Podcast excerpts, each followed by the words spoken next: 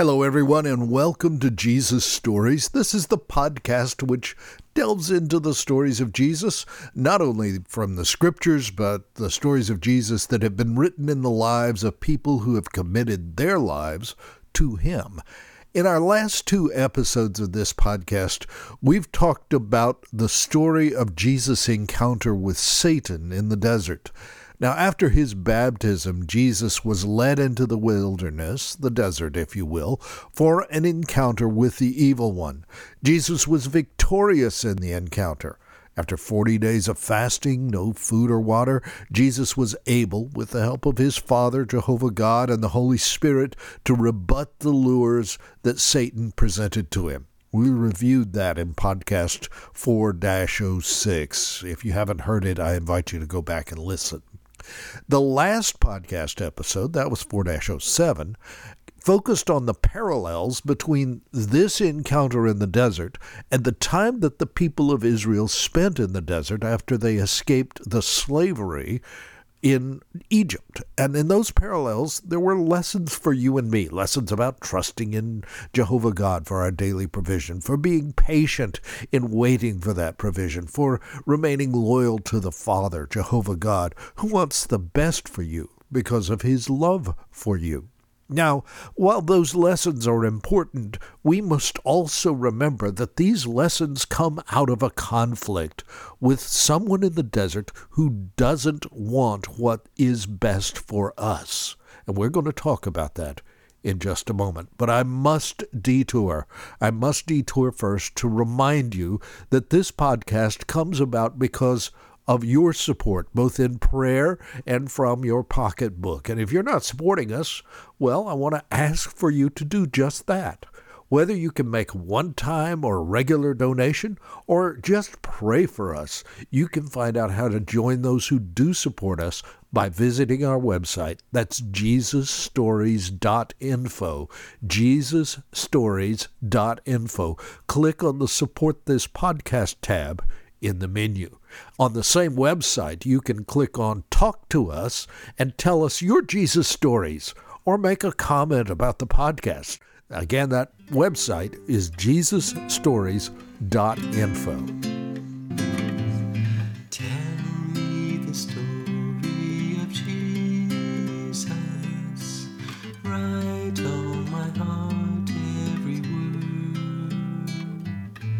Tell me the story most precious, sweetest that ever was heard. Now let's go back to our lesson. As I said, the conflict that Jesus had with Satan in the desert is with an enemy who cares nothing about our welfare. The Apostle Peter told his readers, he said, "Stay alert. Watch out for your great enemy, the devil. He prowls around like a roaring lion, looking for someone to devour. Stand firm against him and to be strong in your faith." Now, if you've gone through the first season of Jesus Stories, you might remember all the times in which Jesus encountered evil spirits or demons and threw them out of people. It was Satan who entered Judas to betray Jesus to the authorities, an act which ultimately led to the crucifixion of the Son of God. And if you read on in the scriptures to the story of the first churches, you find Satan active in opposing the establishment of Christianity. So Satan is a very real enemy to those who follow Jesus. The Apostle Paul reminded the church in Ephesus, and he reminds you and me, that we are not fighting against flesh and blood enemies, but against evil rulers and authorities of the unseen world, against mighty powers in this dark world, and against evil spirits in the heavenly places. And then he goes on, for that fight, we must be prepared with the armor of God. However, for us in the civilized West, we don't really seem to want to admit that there is an enemy to Jesus who is active, real, and attacking Jesus followers, as well as those who are not Jesus followers. Now, I'm hoping that I'm praying that today's podcast will change your belief about this. Recently, I called an exterminator to my house. Dennis responded to my call, and while he was treating my house, he came into my studio, and I told him that this is where I produce Jesus Stories. He looked at me and he said, "I have a Jesus story too." And over the next several minutes, he told me some of his story. It's a remarkable story, which will confirm the scriptural warnings which I've just read to you. Dennis agreed to come back to my studio to tell his story. But before I play the interview for you, let me warn you. For the first time ever, Jesus Stories is airing a PG-rated podcast episode. If there are little ears around, you might want to send them away so you can listen without their being frightened. And while you hear about demons and more, know that Dennis has turned around. He's been turned around by the Holy Spirit of God, by Jesus himself, and he is now a follower of Jesus. It is my rare privilege to share this story with you. We're going to share the first part of this story today on this episode. We'll share the rest of it later. I'll tell you more about that on the other side of the interview. But let's get to the interview. Here it is. Dennis and I are new acquaintances. Dennis is a Jesus follower, but he has a story that is absolutely fascinating, and I think it is worthwhile sharing. You know, one of the things about this podcast, Dennis, is the plain and simple fact is that it reaches all over the world. About almost half of my listeners are international, okay? A number of them in third world countries. So God's word never comes back void.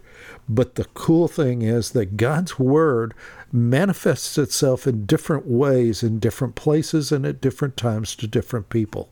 Your story is so unique, I wanted to bring it to my listeners, and I appreciate you taking time with me today. I'm glad to be here. All right. So I want to start with your own religious upbringing. How was that? What was that? Yeah, so as a child, I was born into a family that attended church. My parents were members of a Lutheran church in western Wisconsin. I grew up there, and I was baptized as a child. I had no say in the matter. I was just baptized and as an infant, as many people were. I grew up in that church. I have very few memories of that church since I was a very young child at the time.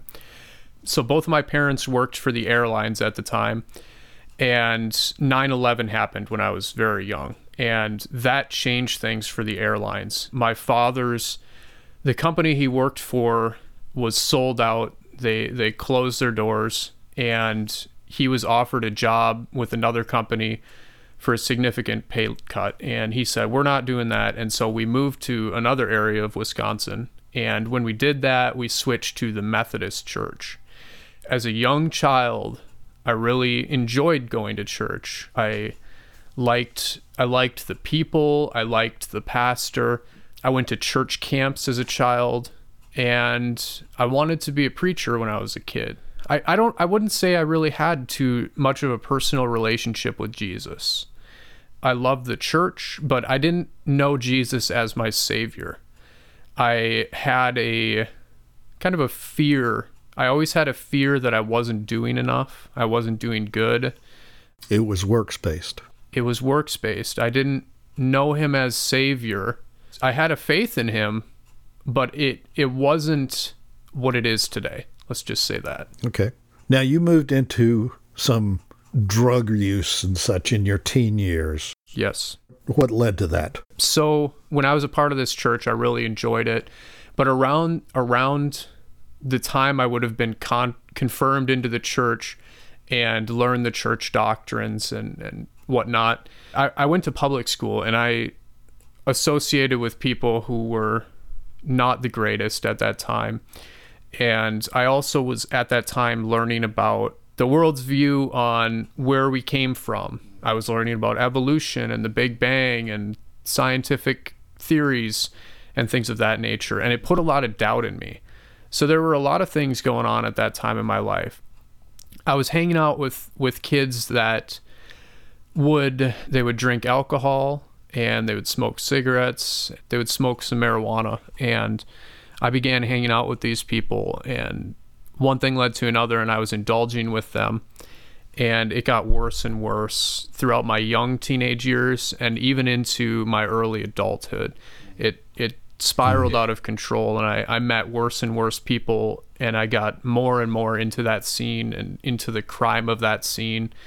And it was my life. It was my God. I served the drugs with my whole heart. I gave everything to doing it. It was...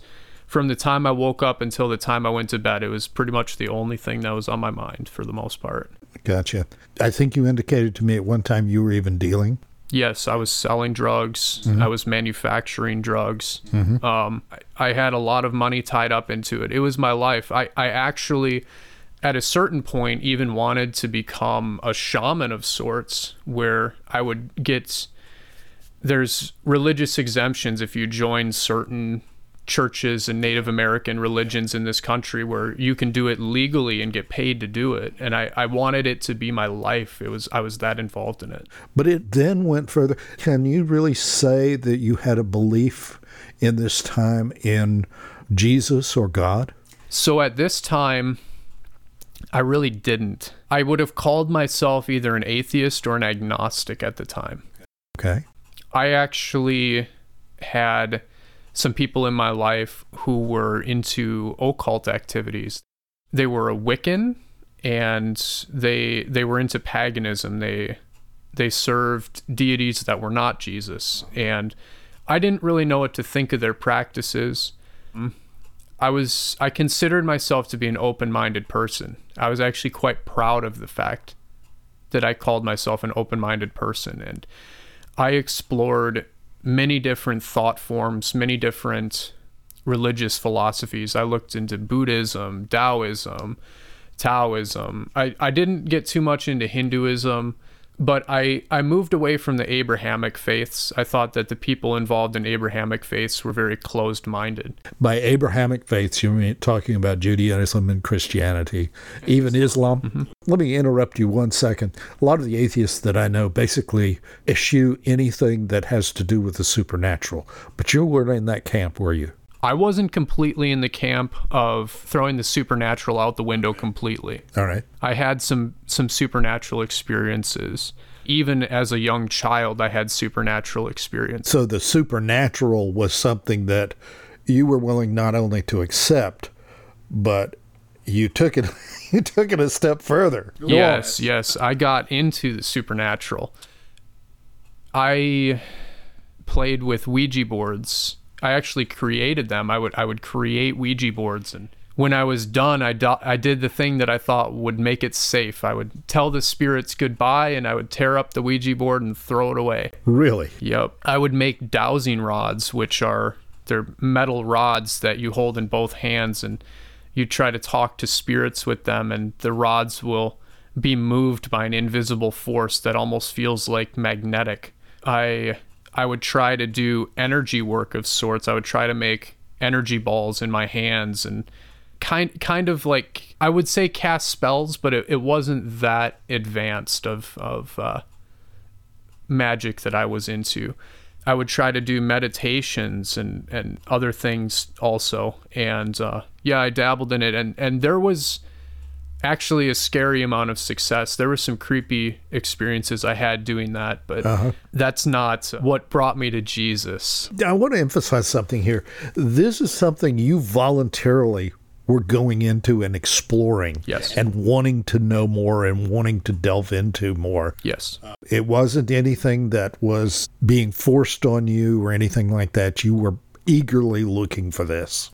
Yeah, I was eagerly looking for it. I thought it was highly fascinating stuff. I would read testimonies of people who had supernatural experiences. I would watch television shows of ghost hunters and paranormal investigators, and I would go on YouTube and look at footage of these things. And I would take my cameras and try to take photos of supernatural things that would be around me and stuff of that nature. So yeah, I was definitely looking into it and actively stepping into it.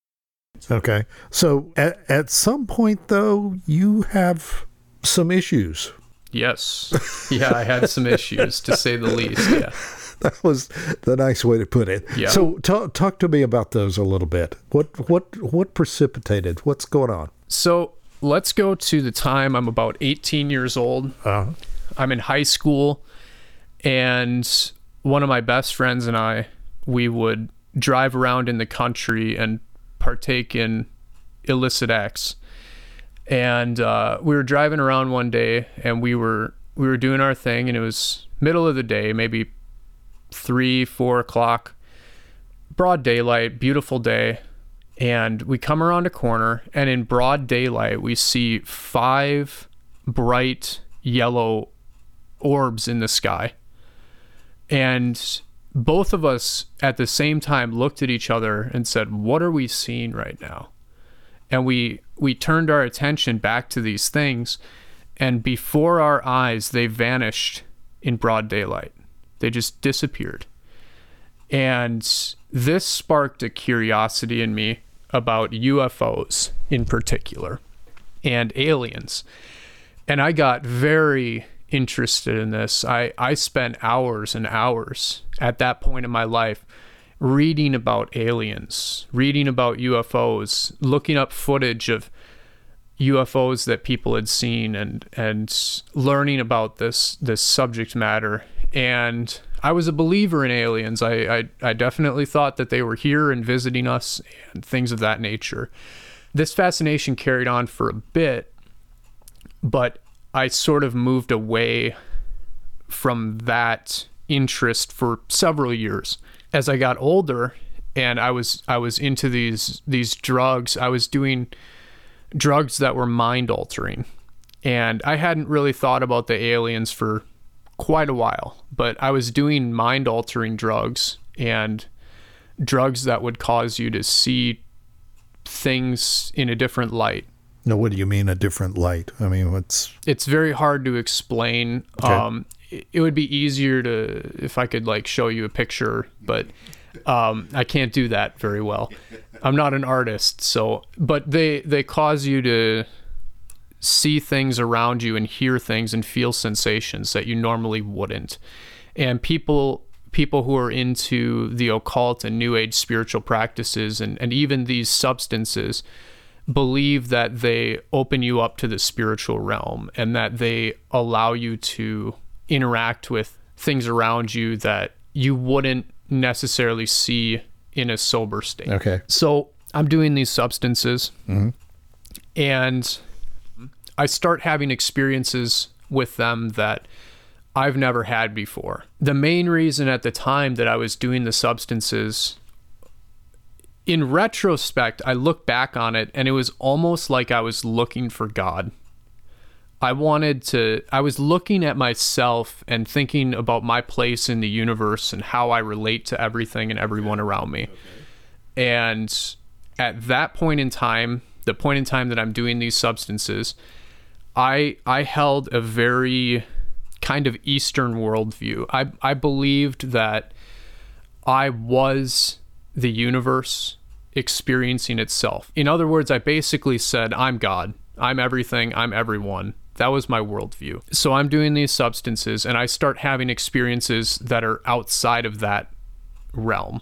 I had an experience that was very profound to me, and it changed the trajectory of my life. And that experience was, for lack of a better way to explain it, I would say it was similar to an alien abduction, except it wasn't scary to me at the time. Mm. Most people who had alien abduction experiences were quite afraid of these entities. Okay. Whereas the experience I had seemed to be taking me deeper in this path that I was on of quote unquote understanding myself and the world. These entities, they were telling me that they created humanity basically, and they put us here on Earth. I mean, as fast as the experience happened, it was over. It lasted no more than a minute, but it was so profound to me that it took me immediately back to the experiences I had in the past and these things that I had been interested in. So did you buy into this? Yeah, I did. I did buy into it. And the reason I bought into it was so I started reading these testimonies again of people who were interacting with extraterrestrial entities. Mm-hmm. And there was a very common theme among these people. And they would say, these entities are already here. They're working towards showing the world their existence, but they need to, they need spokespeople here on Earth, basically, to talk about their existence and what their agenda is. And their agenda is to show the world that basically they created us. And there were people that were doing what was called CE5 meditations. CE stands for Close Encounters, and it's Close Encounters of the Fifth Kind.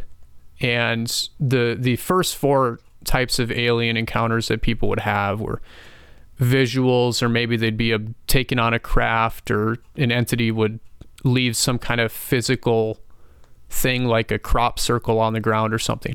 The CE5 is where, rather than these entities engaging you, you would engage them through meditation. And basically you would meditate and you would pray and try to talk to these entities through your prayer and through your mind. And these people that are doing these things have, there's countless testimonies that these people talk where they're having these entities appear to them, and they have photographic and video evidence of these things appearing to them.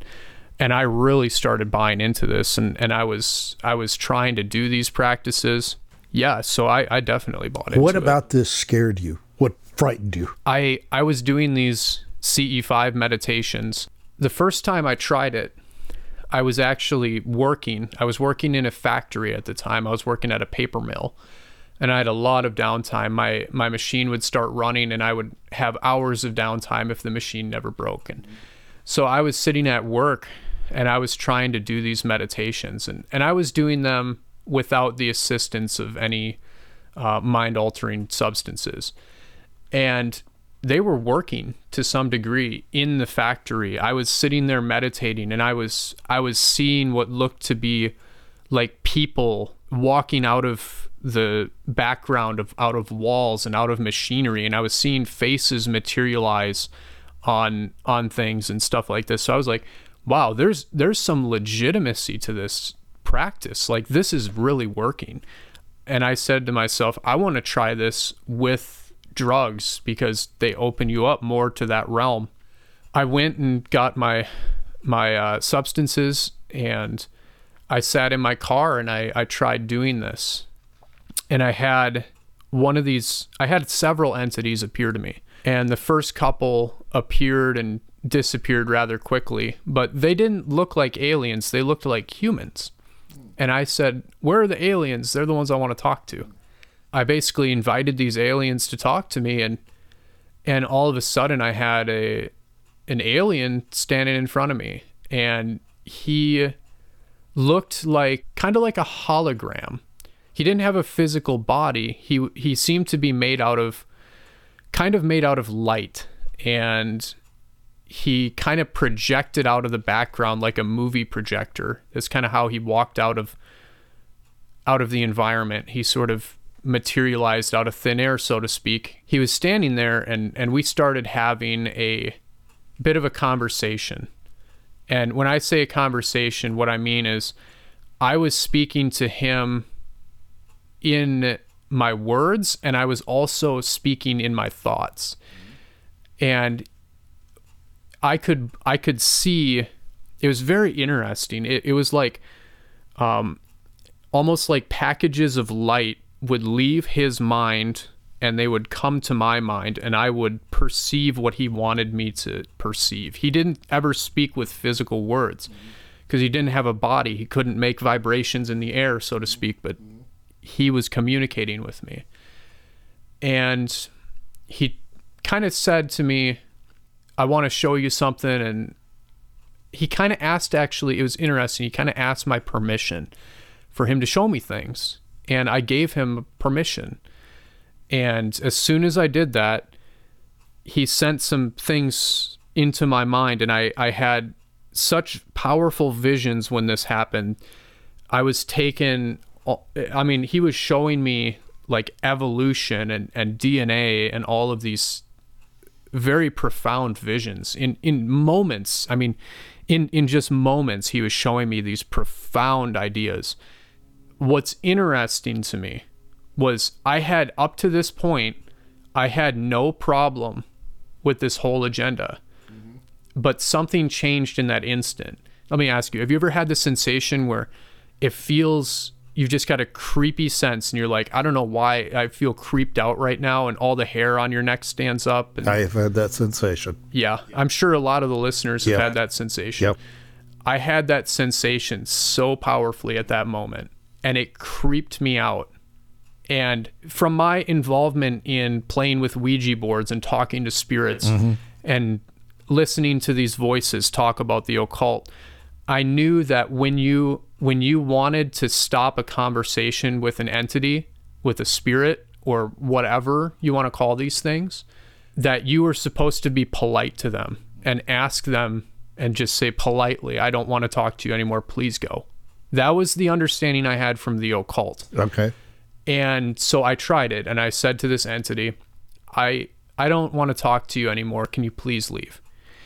And he looked... The look on his face changed.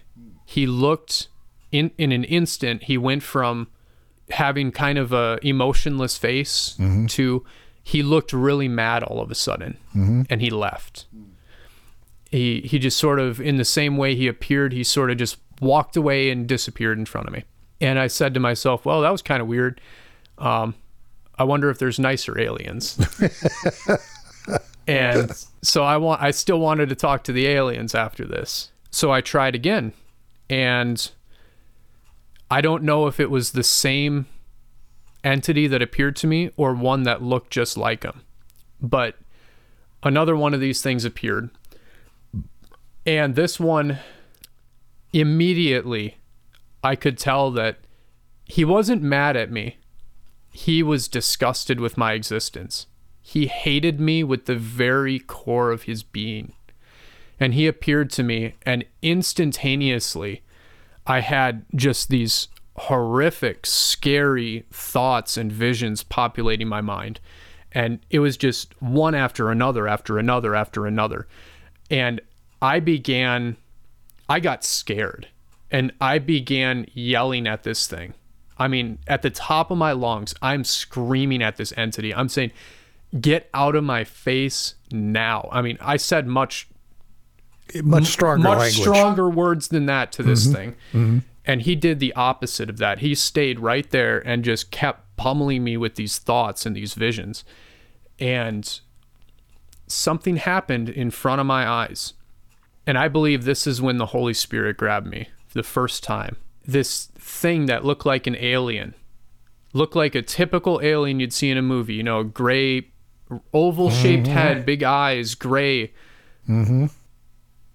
It right in front of my eyes, this entity turned red and grew horns. And in that moment, I recognized, I said, that's a demon.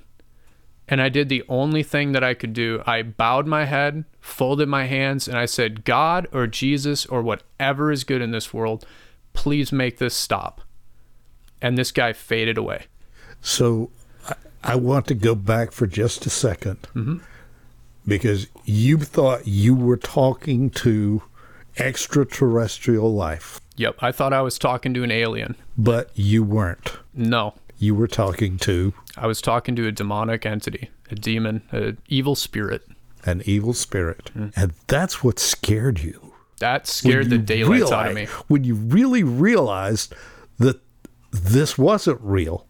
Mm-hmm. Your mind hadn't been opened. Yeah. I realized I was being deceived. There you go. But in that very moment that it happened, the only thought in my mind was, the only thing you can do if you have a demon is call out to God. That's the only thing I knew to do. Yeah. And I'm glad I did. I'm glad you did too. That's the first part of Dennis's story. There is more to come. There is more victory, and you'll get to hear about that. But in 2 weeks, it's going to be Christmas Day.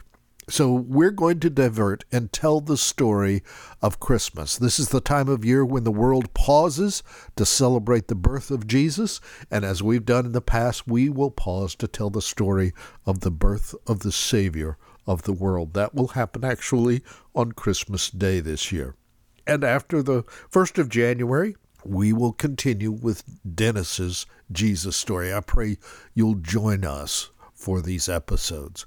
So may you and your family and friends have a wonderful Christmas celebration. Join us on Christmas Day for the real story of Christmas, wherever you are, however you honor Jesus on this date. Merry Christmas. Tell me the story of Jesus. Write on my heart. Tell me the story most precious, sweetest that ever.